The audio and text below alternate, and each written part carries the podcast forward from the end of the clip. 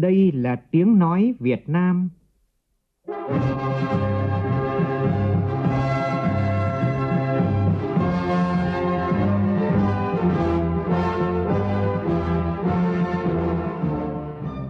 là tiếng nói Việt Nam, phát thanh từ Hà Nội, thủ đô nước Cộng hòa xã hội chủ nghĩa Việt Nam.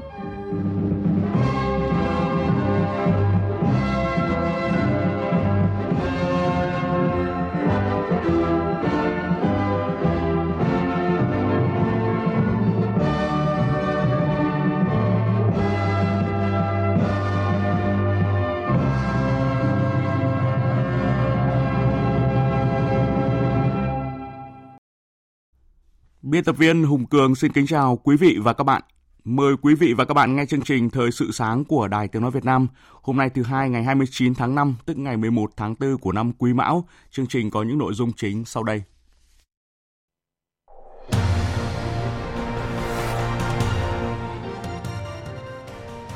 Quốc hội thảo luận về việc huy động quản lý và sử dụng nguồn lực phục vụ công tác phòng chống dịch COVID-19 từ ngày hôm nay triển khai đối thoại gỡ vướng trong hoàn thuế giá trị gia tăng với Hiệp hội Doanh nghiệp Người dân. Tháng 5, xuất khẩu rau quả đạt gần 466 triệu đô la Mỹ, tăng 80% so với cùng kỳ năm ngoái. Trong phần tin quốc tế, Tổng thống Thổ Nhĩ Kỳ Tayyip Erdogan tuyên bố giành chiến thắng ngay sau khi 99% kết quả kiểm phiếu cuộc bầu cử vòng 2 được công bố. Thỏa thuận ngừng bắn tại Sudan sẽ hết hạn vào sáng nay. Mỹ và Ả Rập Xê Út kêu gọi gia hạn thỏa thuận này.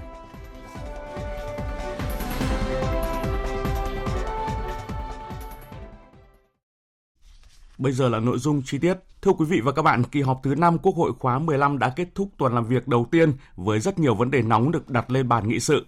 Và trong tuần làm việc thứ hai, các đại biểu Quốc hội sẽ thảo luận ở hội trường về tình hình kinh tế xã hội và ngân sách nhà nước. Ngày hôm nay, Quốc hội thảo luận về báo cáo của đoàn giám sát của Quốc hội về việc huy động quản lý và sử dụng nguồn lực phục vụ công tác phòng chống dịch COVID-19, việc thực hiện chính sách pháp luật về y tế cơ sở, y tế dự phòng, Đài Tiếng Nói Việt Nam sẽ tường thuật trực tiếp phiên họp này trên kênh Thời sự VOV1 từ lúc 7 giờ 55 phút. Mời quý vị và các bạn chú ý theo dõi. Thưa quý vị, à, theo ghi nhận của phóng viên Đài Tiếng Nói Việt Nam bên hành lang Quốc hội những ngày qua, một trong những nội dung được các đại biểu quan tâm chia sẻ đó là chính sách hỗ trợ doanh nghiệp cần đi vào thực chất. Phóng viên Nguyễn Hằng thông tin. Báo cáo thẩm tra tình hình kinh tế xã hội, Ủy ban Kinh tế của Quốc hội cho thấy, trong 4 tháng đầu năm nay, Bình quân một tháng có 19.200 doanh nghiệp rút lui khỏi thị trường. Đáng lo ngại hơn là tình hình nói trên có thể tiếp tục diễn biến phức tạp khó khăn hơn trong thời gian tới. Theo các đại biểu, để thúc đẩy tăng trưởng, gỡ khó cho lực lượng doanh nghiệp, nhất là các doanh nghiệp vừa và nhỏ trong bối cảnh khó khăn do các thị trường xuất khẩu lớn truyền thống của nước ta bị thu hẹp. Nhiều doanh nghiệp thiếu đơn hàng, việc có những chính sách kịp thời và giải pháp quyết liệt về kích cầu, hỗ trợ doanh nghiệp về thuế phí lãi suất đi vào thực chất là rất cần thiết. Nêu thực tế về gói hỗ trợ lãi suất 2% một năm từ ngân sách nhà nước với 40.000 tỷ đồng, đến nay việc giải ngân rất chậm. Đại biểu Nguyễn Quang Huân, đoàn Bình Dương nêu quan điểm, việc chậm trễ trong thực thi chính sách sẽ không phát huy được tác dụng cũng phải giả soát lại trong lúc khó khăn mà anh chỉ cần tháo gỡ một chút thôi thì người ta cởi bỏ cho người ta những cái nguồn lực đã rất là lớn rồi thứ hai đó là tập trung hỗ trợ doanh nghiệp về các cái thị trường đặc biệt là những doanh nghiệp xuất khẩu ấy và cái cái chính sách mà để khuyến khích các cái doanh nghiệp chính sách đưa ra phải đủ dài hạn. Nếu như mà chính sách mà nó ngắn hạn quá doanh nghiệp người ta không tính toán được nên chính sách phải thông thoáng nhưng phải đủ dài hạn và ổn định. À, minh bạch để cho các doanh nghiệp yên tâm. Và thứ ba đó là cái lãi suất. Đại biểu Vũ Tiến Lộc đoàn Hà Nội cho rằng để tạo động lực cho doanh nghiệp vượt khó cần đẩy mạnh cải cách thể chế, xóa bỏ những rào cản trong kinh doanh nhằm tạo điều kiện thuận lợi thúc đẩy quá trình phục hồi và phát triển. Tháo gỡ được mặt pháp lý cho các cái doanh nghiệp ấy, thì đấy là một trong những biện pháp rất là quan trọng liên quan đến vấn đề thể chế.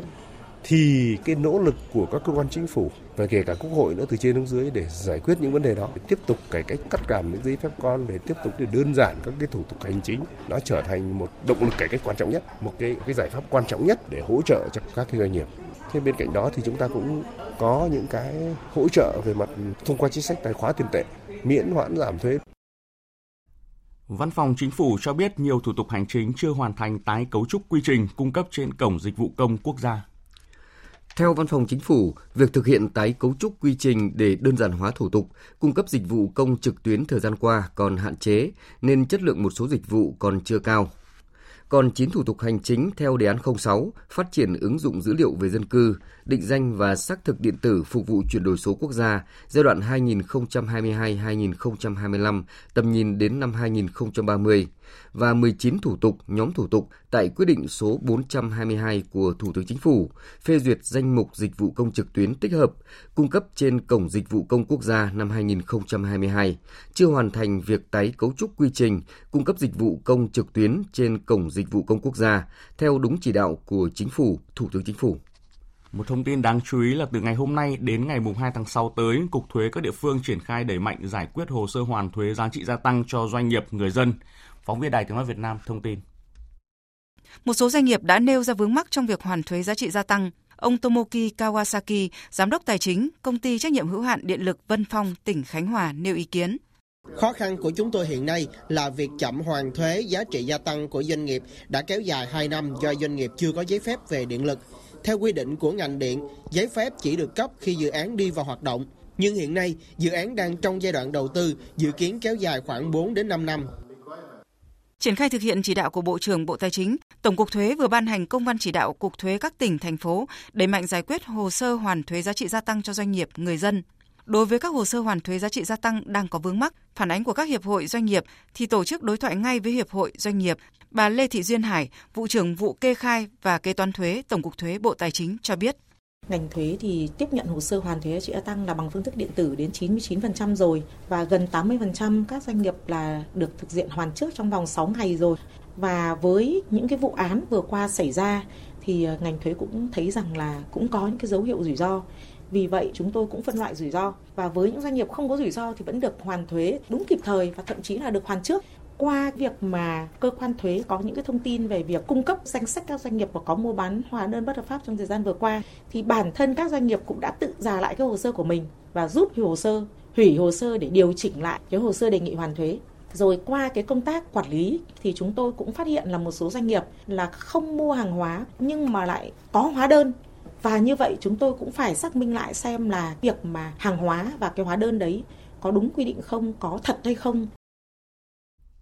Bộ Giao thông Vận tải vừa có văn bản gửi Cục Đăng kiểm Việt Nam yêu cầu giải pháp khẩn trương xây dựng giá dịch vụ kiểm định xe cơ giới theo đúng quy định pháp luật, trình Bộ Giao thông Vận tải trước ngày 7 tháng 6 tới. Theo đó, Bộ Giao thông Vận tải cho biết năm 2023, trước tình hình mới thực hiện chỉ đạo của Chính phủ, Bộ Tài chính đã có nhiều văn bản về việc dự thảo nghị quyết của Chính phủ về thực hiện các giải pháp cấp bách trong việc đảm bảo cung cấp dịch vụ đăng kiểm xe cơ giới, đáp ứng nhu cầu của người dân, doanh nghiệp và văn bản về giá dịch vụ kiểm định phương tiện vận tải gửi Bộ Giao thông Vận tải. Trong đó, Bộ Tài chính đề nghị Bộ Giao thông Vận tải đánh giá tình hình thực hiện, mức độ bù đắp chi phí của các mức giá dịch vụ kiểm định phương tiện vận tải hiện hành, đồng thời chỉ đạo cơ quan quản lý trực tiếp của đơn vị kinh doanh hoặc đơn vị kinh doanh xây dựng phương án giá trình Bộ Giao thông Vận tải thẩm định. Sau đó, Bộ Giao thông Vận tải có văn bản đề nghị Bộ Tài chính sửa đổi bổ sung quy định về giá dịch vụ kiểm định phương tiện vận tải hiện hành trong trường hợp cần thiết. Theo thống kê của Cục An toàn Thông tin, chỉ trong 3 tháng đầu năm nay, Cục đã phát hiện hơn 3.200 trang web lừa đảo người dùng Việt Nam. Công nghệ phát triển, giao tiếp và trao đổi qua mạng Internet phổ biến và dần thay thế các phương thức thông thường, những biến động về kinh tế xã hội tác động đến đời sống của nhiều người. Đó là những lý do khiến cho lừa đảo qua mạng ngày càng nhiều chiêu trò tinh vi, khó lường và nhiều người đã bị lừa. Phóng viên Minh Hạnh thường trú thành phố Hồ Chí Minh ghi nhận ý kiến của các chuyên gia, nhà quản lý về vấn đề này. Ông Võ Minh Thành, Phó Giám đốc Sở Thông tin và Truyền thông Thành phố Hồ Chí Minh cho biết. Các hành vi lừa đảo qua mạng hiện nay là càng ngày càng xuất hiện càng nhiều và rất là nhiều phương thức khác nhau. Có thể những hành vi á, cần có những công nghệ rất là cao nhưng có những hành vi thực ra cũng chỉ là rất là thông thường. Ví dụ như là các cuộc gọi lừa đảo qua mạng cũng như và thực ra là chúng ta cũng biết hết tất cả những việc đó nhưng mà rồi á, là khi mà rơi vào tình trạng đó thì chúng ta vẫn bị à, kẻ xấu lợi dụng và lừa đảo. Ông Nguyễn Mạnh Luật, Giám đốc điều hành Trung tâm Đào tạo Kiến thức và Kỹ năng về an toàn thông tin Cyber Jutsu nói trong thời đại 4.0 sự là chúng ta đang chịu quá nhiều sức ép từ các nhiều loại rủi ro khác nhau nhắm vào lừa đảo. Thì điểm chung của tất cả các tấn công này cũng đó là sự khuếch tán và sự lây lan rất cao rất mạnh. Hồi xưa để cho lừa một người thì hacker phải nghiên cứu về người đó viết email sao lừa đúng không? Bây giờ đưa ai đưa chat gpt viết email rồi đưa cho deepfake ờ, tự động phát hết. Tức là trong một khoảng thời gian ngắn hacker sẽ tấn công hàng, hàng loạt nạn nhân trong cùng một lúc. Để phòng chống lừa đảo qua mạng, theo các chuyên gia, việc đầu tiên là người dùng phải thật bình tĩnh trong tiếp nhận và xử lý thông tin, ngay cả khi đã bị lừa. Người dùng cần tuyệt đối không truy cập vào các đường dẫn lạ và trước khi đăng nhập vào các website giao dịch điện tử thì phải kiểm tra, ra soát nhằm đảm bảo đó là đường link chính thống của các đơn vị cung cấp dịch vụ. Tiến sĩ Võ Văn Khang, Phó Chủ tịch chi nhánh phía Nam của Hiệp hội An toàn Thông tin Việt Nam cho biết, chúng ta cảnh giác và chúng ta hiểu rằng là chúng ta có thể đang là đối tượng bị nhắm tới trong cái cuộc lừa đảo. Ờ, chỉ cần ý thức như vậy là chúng ta đã có rất nhiều các cái cơ sở để chúng ta có thể phát hiện ra các cái cuộc gọi lừa đảo này rồi. Hiện nay về mặt công nghệ thì có rất là nhiều các công cụ để hỗ trợ chúng ta. À, tuy nhiên cái việc mà ý thức được rằng mình có thể là là đối tượng lừa đảo là quan trọng nhất. Thời sự VOV nhanh tin cậy hấp dẫn. Thưa quý vị và các bạn, tối qua tại thành phố Hồ Chí Minh, Trung ương Đoàn Thanh niên Cộng sản Hồ Chí Minh tổ chức khai mạc hè và hưởng ứng tháng hành động vì trẻ em năm 2023. Tham dự có Phó Thủ tướng Chính phủ Trần Lưu Quang. Tin của phóng viên Vũ Hường thường trú tại thành phố Hồ Chí Minh. Phát biểu tại lễ khai mạc, Phó Thủ tướng Trần Lưu Quang cho biết, chính phủ đã triển khai nhiều chiến lược kế hoạch đề án tuyên truyền về công tác bảo vệ chăm sóc giáo dục trẻ em, hướng tới đảm bảo các quyền trẻ em, giúp trẻ phát triển toàn diện, có cuộc sống an toàn lành mạnh, Tuy nhiên hiện nay, công tác chăm sóc giáo dục bảo vệ trẻ em vẫn còn gặp những thách thức. Nhiều em chưa được đến trường do hoàn cảnh khó khăn, có nơi trẻ em bị bạo hành, tai nạn hay mắc bệnh hiểm nghèo, nhưng y học trong nước vẫn chưa thể mang lại niềm vui và hạnh phúc cho các em và gia đình. Do đó, nhiệm vụ quan trọng hiện nay là tiếp tục khắc phục những hạn chế thiếu sót để luôn ươm mầm xanh tương lai cho đất nước. Với các hoạt động hè và tháng hành động vì trẻ em năm 2023, Phó Thủ tướng đề nghị các ngành các cấp cần làm tốt công tác tuyên truyền, thực hiện chủ trương của Đảng, chính sách pháp luật của nhà nước về bảo vệ chăm sóc trẻ em, tổ chức đa dạng hoạt động hè và tháng hành động vì trẻ em.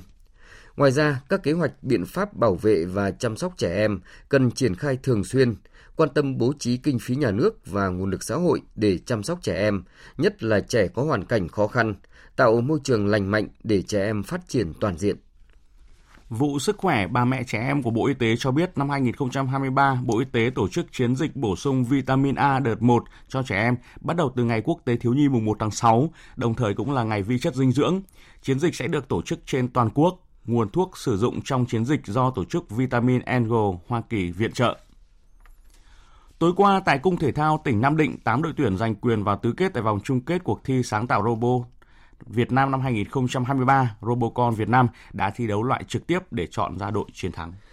Kết quả đội GCNDT02 Đại học Công nghiệp Hà Nội đã thể hiện bản lĩnh kinh nghiệm thi đấu cũng như sự ổn định của các robot trong suốt cuộc chơi, xuất sắc đánh bại từng đối thủ để giành chức vô địch cuộc thi Robocon Việt Nam 2023. Ngoài việc nhận được cúp bằng khen và tiền thưởng từ ban tổ chức, Đại học Công nghiệp Hà Nội sẽ đại diện cho Việt Nam tham dự cuộc thi quốc tế ABU Robocon 2023 vào tháng 8 năm nay tại Campuchia. Giải nhì thuộc về đội LHG4F Đại học Lạc Hồng. Giải ba thuộc về hai đội UNETI TNT và UNETI 102 đều thuộc trường Đại học Kinh tế Kỹ thuật Công nghiệp Hiệp hội Rau quả Việt Nam thông tin kết quả sơ bộ xuất khẩu rau quả trong tháng 5 đạt gần 466 triệu đô la Mỹ, tăng 80% so với cùng kỳ năm ngoái. Lũy kế 5 tháng đầu năm, xuất khẩu rau quả đã thu về gần 1,837 tỷ đô la Mỹ, tăng 28,7% so với cùng kỳ.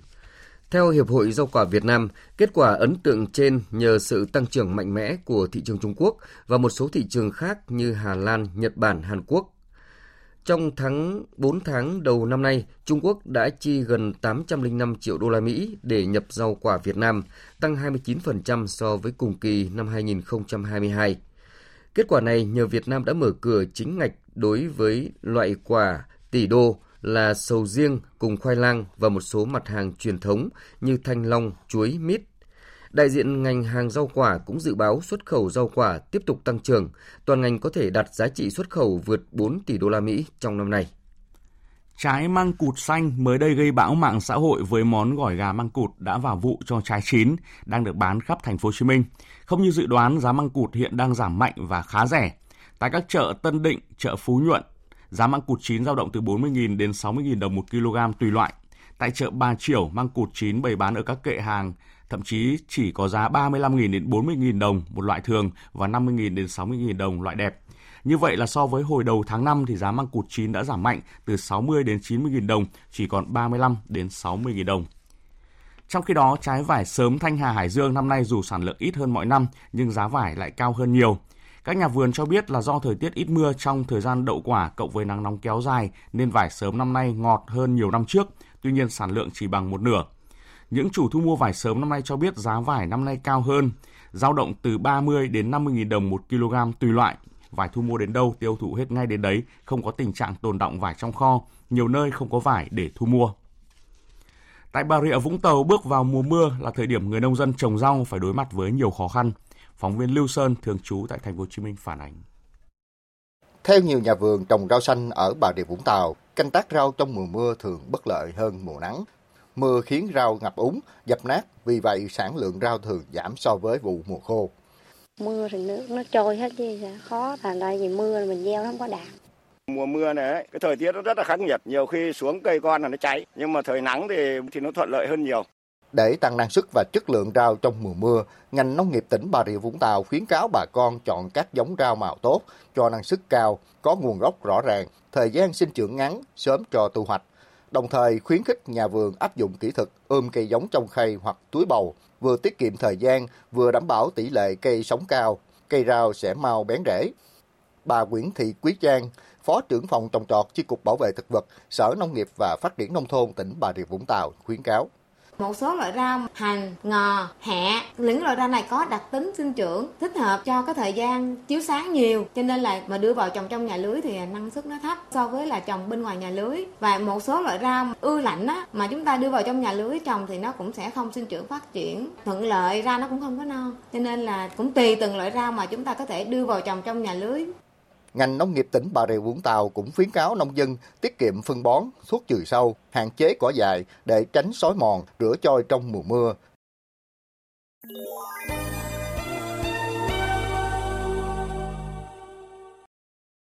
Chuyển sang phần tin thế giới, Tổng thống Thổ Nhĩ Kỳ Tayyip Erdogan ngày hôm qua đã tuyên bố giành chiến thắng ngay sau khi 99% kết quả kiểm phiếu cuộc bầu cử tổng thống vòng 2 được công bố.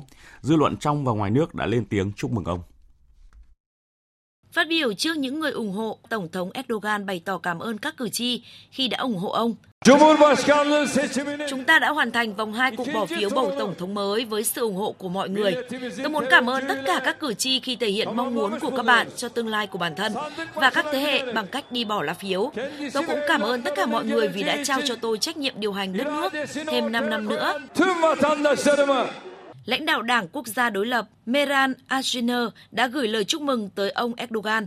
Trong khi đó, những người ủng hộ ông Erdogan đã đổ ra đường để ăn mừng sau khi Ủy ban bầu cử tối cao Thổ Nhĩ Kỳ công bố kết quả bỏ phiếu sơ bộ.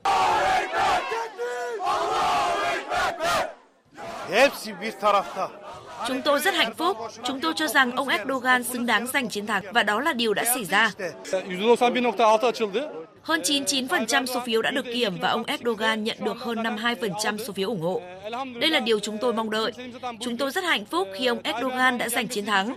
Ông ấy nói đây sẽ là 5 năm cuối cùng của ông ấy và chúng tôi đã trao cho ông ấy cơ hội này. Dư luận khu vực và quốc tế cũng đã lên tiếng chúc mừng ông Erdogan. Trước đó, người đứng đầu Ủy ban bầu cử tối cao Thổ Nhĩ Kỳ ahmed Yene xác nhận ông Erdogan đã giành chiến thắng. Với tỷ lệ 99,43% số phiếu được kiểm, ông Erdogan giành được 52,14% số phiếu ủng hộ so với 47,86% của ứng cử viên đối lập Kilik Daroglu. Thỏa thuận ngừng bắn tại Sudan sẽ hết hạn vào sáng nay. Mỹ và Ả Rập Xê Út đã kêu gọi quân đội Sudan và lực lượng hỗ trợ nhanh tiếp tục thảo luận để đạt được thỏa thuận kéo dài lệnh ngừng bắn. Phóng viên Tuấn Nguyễn từ châu Phi đưa tin. Mỹ và Ả Rập Xê Út cho rằng mặc dù thỏa thuận chưa hoàn tất, nhưng việc gia hạn sẽ tạo điều kiện thuận lợi cho cung cấp viện trợ nhân đạo mà người dân Sudan đang cần. Trong trường hợp không có thỏa thuận gia hạn lệnh ngừng bắn hiện tại, nghĩa vụ của hai bên là tuân thủ cam kết theo lệnh ngừng bắn ngắn hạn và tuyên bố cam kết bảo vệ dân thường ở Sudan. Hiện tại, Mỹ và Ả Rập Xê Út đang giám sát từ xa đối với thỏa thuận ngừng bắn vốn đã bị vi phạm nhiều lần. Lực lượng hỗ trợ nhanh tuyên bố sẵn sàng tiếp tục các cuộc đàm phán để thảo luận về khả năng đạt được việc gia hạn thỏa thuận ngừng bắn và các thỏa thuận nhân đạo. Tuy nhiên cho tới nay, phía quân đội Sudan vẫn chưa đưa ra tuyên bố nào về khả năng gia hạn thỏa thuận.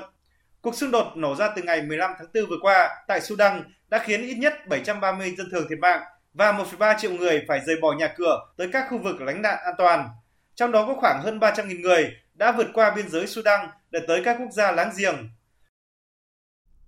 Theo hãng tin Yonhap, văn phòng Tổng thống Hàn Quốc Yoon suk yeol thông báo ông Yoon đã tiến hành các cuộc gặp cấp cao với lãnh đạo năm đảo quốc Thái Bình Dương tại thủ đô Seoul ngày 28 tháng 5 và thảo luận cách tăng cường quan hệ trong các lĩnh vực như là hợp tác phát triển và biến đổi khí hậu. Trong báo cáo tóm tắt, người phát ngôn Tổng thống Lee Do-won cho biết Ông Yoon nhấn mạnh Hàn Quốc hy vọng thiết lập mối quan hệ đúng đắn và dựa trên niềm tin với các đảo quốc Thái Bình Dương. Tổng thống Yoon suk yeol cũng kêu gọi tăng cường hợp tác cùng có lợi với mỗi quốc gia nói trên trong các lĩnh vực như hợp tác phát triển, biến đổi khí hậu, ngư nghiệp và y tế. Lãnh đạo các đảo quốc Thái Bình Dương đang thăm Seoul để tham dự hội nghị thượng đỉnh đầu tiên giữa Hàn Quốc và 18 thành viên của diễn đàn các quốc đảo Thái Bình Dương trong hai ngày 29 và 30 tháng 5.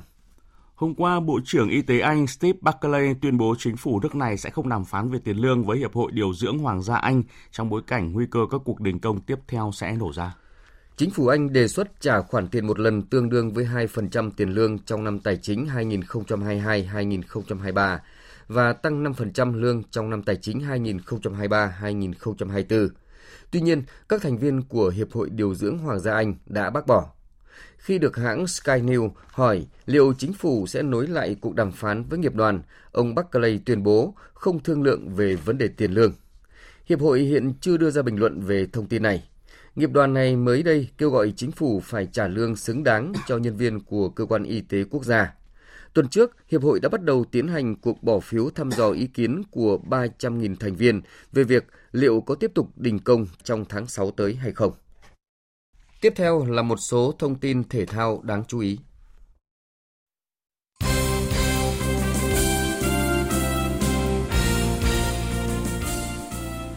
Thưa quý vị và các bạn, tối qua câu lạc bộ Thanh Hóa lội ngược dòng đánh bại Viettel 3-2 ở vòng 9. Sau 9 vòng đấu, Thanh Hóa đứng đầu với 21 điểm, trong khi Viettel xếp thứ 8 với 11 điểm hơn nhóm nguy hiểm 1 điểm. Hôm qua, ở ngày thi đấu cuối cùng, hai vận động viên điền kinh Việt Nam Nguyễn Thị Huyền và Phạm Thị Huệ đều cùng thi đấu thành công và giành huy chương vàng giải điền kinh quốc tế mở rộng Đài Bắc Trung Hoa 2023. Đường chạy chung kết 400m giao nữ của giải có sự góp mặt của Nguyễn Thị Huyền.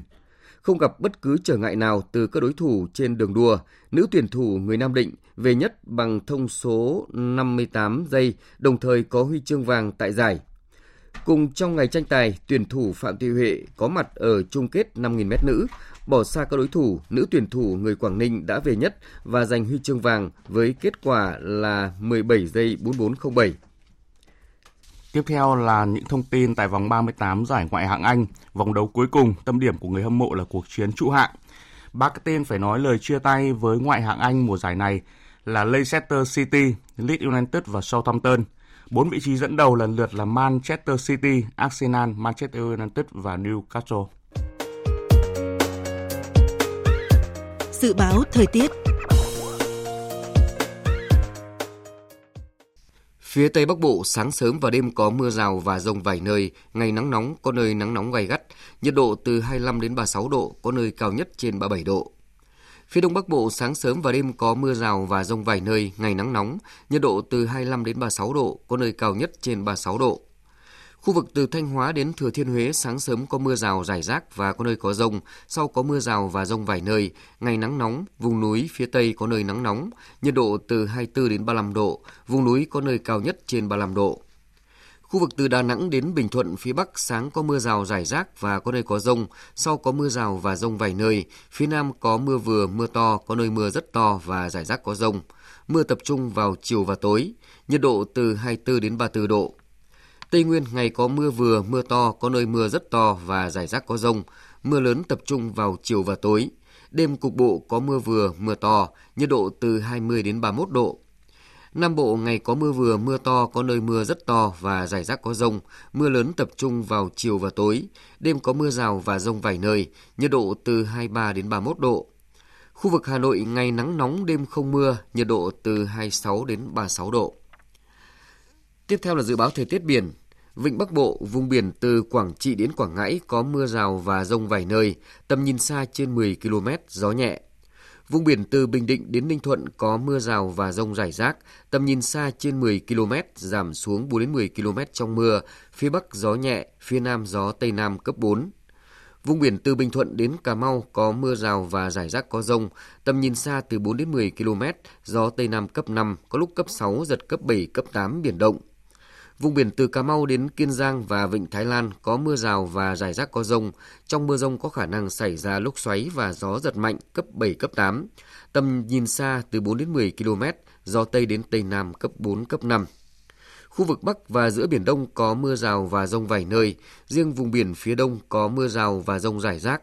Trong mưa rông có khả năng xảy ra lốc xoáy và gió giật mạnh cấp 7, cấp 8 tầm nhìn xa trên 10 km, giảm xuống 4 đến 10 km trong mưa, phía Tây gió đông đến đông bắc, từ gần sáng chuyển gió bắc đến tây bắc cấp 3 cấp 4, phía đông gió bắc đến tây bắc mạnh cấp 6, đêm có lúc cấp 7 giật cấp 9 biển động mạnh.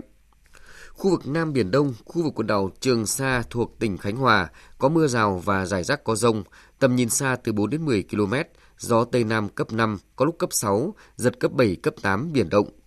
Khu vực quần đảo Hoàng Sa thuộc thành phố Đà Nẵng có mưa rào và rông vài nơi, tầm nhìn xa trên 10 km, gió đông đến đông bắc, từ gần sáng chuyển gió bắc đến tây bắc cấp 3, cấp 4. Vừa rồi là những thông tin dự báo thời tiết, bây giờ chúng tôi tóm lược một số tin chính đã phát trong chương trình.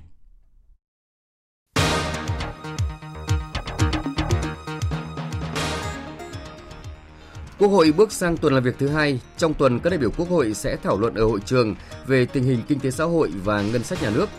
Quốc hội cũng thảo luận về báo cáo của đoàn giám sát của Quốc hội về việc huy động quản lý và sử dụng các nguồn lực phục vụ công tác phòng chống dịch COVID-19, việc thực hiện chính sách pháp luật về y tế cơ sở, y tế dự phòng. Từ hôm nay đến ngày 2 tháng 6 tới, Cục Thuế các địa phương triển khai đẩy mạnh giải quyết hồ sơ hoàn thuế giá trị gia tăng cho doanh nghiệp, người dân. Đối với các hồ sơ hoàn thuế giá trị gia tăng đang có vướng mắc, phản ánh của các hiệp hội doanh nghiệp thì tổ chức đối thoại ngay với hiệp hội doanh nghiệp để làm rõ vướng mắc, chủ động xử lý giải quyết. Thỏa thuận ngừng bắn tại Sudan sẽ hết hạn vào sáng nay. Mỹ và Ả Rập Xê Út đã kêu gọi quân đội Sudan và lực lượng hỗ trợ nhanh tiếp tục thảo luận để đạt được thỏa thuận kéo dài lệnh ngừng bắn Tổng thống Thổ Nhĩ Kỳ Tayyip Erdogan hôm qua đã tuyên bố giành chiến thắng ngay sau khi 99% kết quả kiểm phiếu cuộc bầu cử Tổng thống vòng 2 được công bố. Dư luận trong và ngoài nước đã lên tiếng chúc mừng ông.